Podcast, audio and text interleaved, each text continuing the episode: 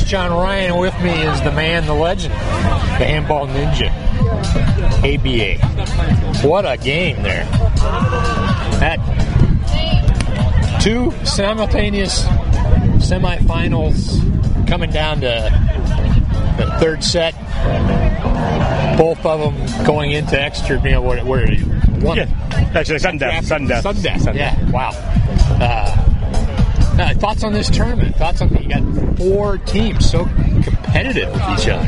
Yeah, uh, we knew it was going to be tough. You know, once we got into the crossover, you know, the collective skill level of the sport has risen significantly since my first one in 2016. Uh, you know, the team that we just played, LABHC, you know, like that's the, the younger half of our national team pool.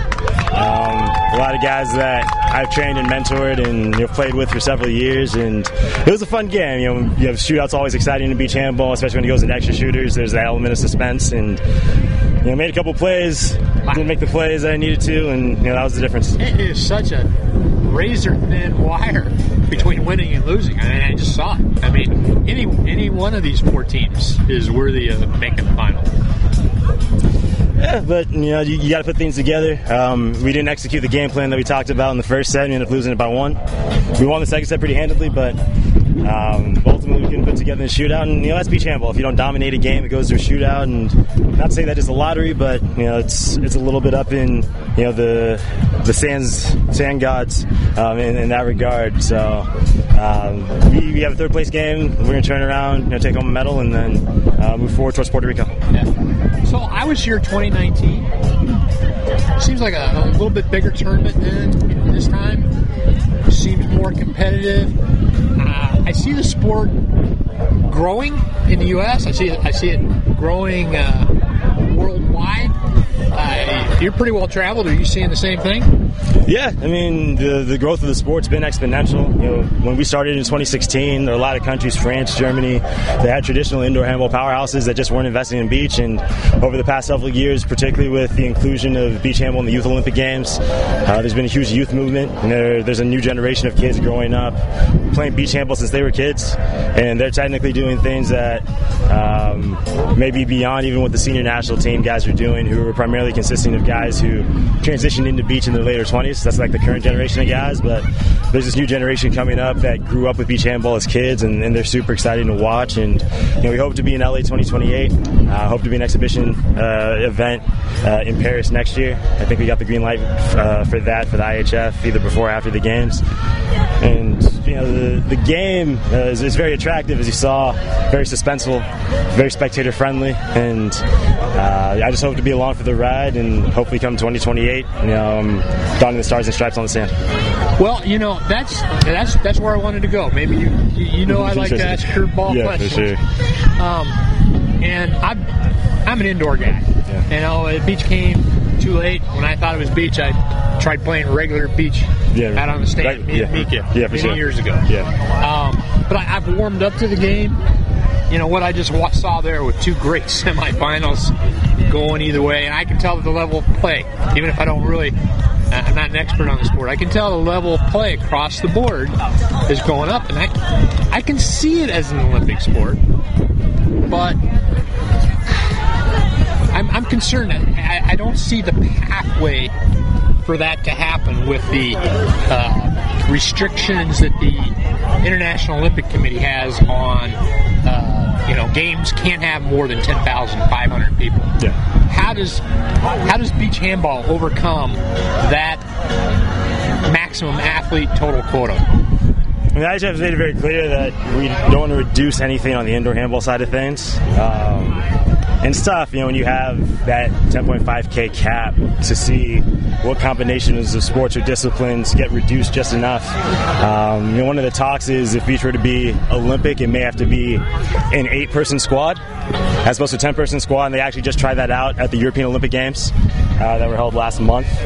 And it's a little bit of a different dynamic with the game. You know, you need more versatile players because you don't have as many subs. Uh, but it's the model that has been proposed should beach handball try to get inclusion just to try to help with minimizing the amount of total athletes that, that add to that 10.5k. Eight, eight, that's let's go. That's the bare minimum, right? I mean, yeah, it's the bare minimum. Yeah, everybody is either playing just offense or playing just defense, right? Um, and so I think the the style of play lends itself a little bit less to specialization and a little bit more of versatility. Guys who can you know, play both directions uh, tend to be more valuable the smaller the roster size versus when you have 10.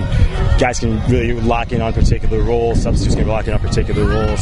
Uh, so, interesting dynamic. I mean, we'll see ultimately how things go. But So I'll, I'll, I'll step up the curveball a little bit. sure. Okay, you're, now a member of the of the board of directors and as the beach handball rep, athlete rep, and um, I'm not. You know, I know the IHF doesn't want to forego indoor handball for beach handball, but I could make a business case that the United States, maybe also Australia, if you want to think 2032, um, that business case wise, uh, support from the U.S. Olympic Committee wise, support from LA 2028, because they have a big say in what sports and disciplines get on there. Do you think that USA Team Handball should consider? I'm not saying they should do it, but should they investigate going going big with beach handball, saying we want to have beach handball at the 2028 Olympics because we think we can really grow that sport. We think we can be more competitive, and um, we could, you know, a big part of that would be like support from the Olympic Committee for our actual programs because it's very medal dependent. Because quite frankly, I think if we were to put in an Auburn style program for beach handball, I think we would become a world power. So, kind of a long winded question, but the question is should it be investigated? Should it be considered as a possibility? Mean, it doesn't hurt to consider anything as far as I'm concerned, and my opinion is obviously biased, but I'm definitely inclined to agree with you. You know, if you think of your future medal potential uh, within the sport, and you know, obviously, you know, our guys, uh, you know, they qualify for the Pan Am Games, and we're hoping that they get to Paris, and we're wishing them all the best, especially considering that one of my beach national teammates, Drew Donlin, is on that indoor side and, and will be competing at the Pan Am Games. Um, you know, on the women's side, we obviously just had the faux pas that we had in Uruguay. In Uruguay. Um, but you know you consider the fewer players on the court and you consider the, the style of play and style of scoring. Any game that has uh, a smaller time tends to be more upset friendly.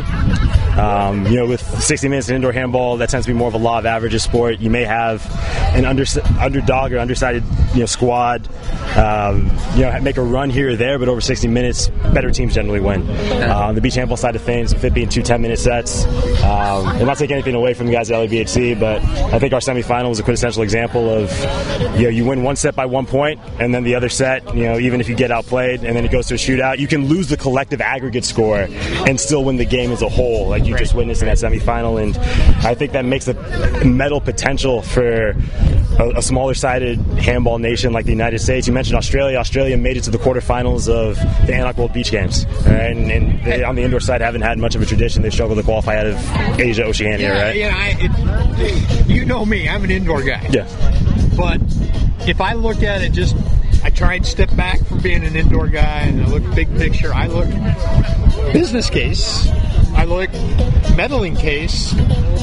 I, I and, and maybe that would upset the IHF because they're an indoor sport. Maybe it would be some agreement that you wouldn't change funding for the IHF if you went from indoor to beach. Um,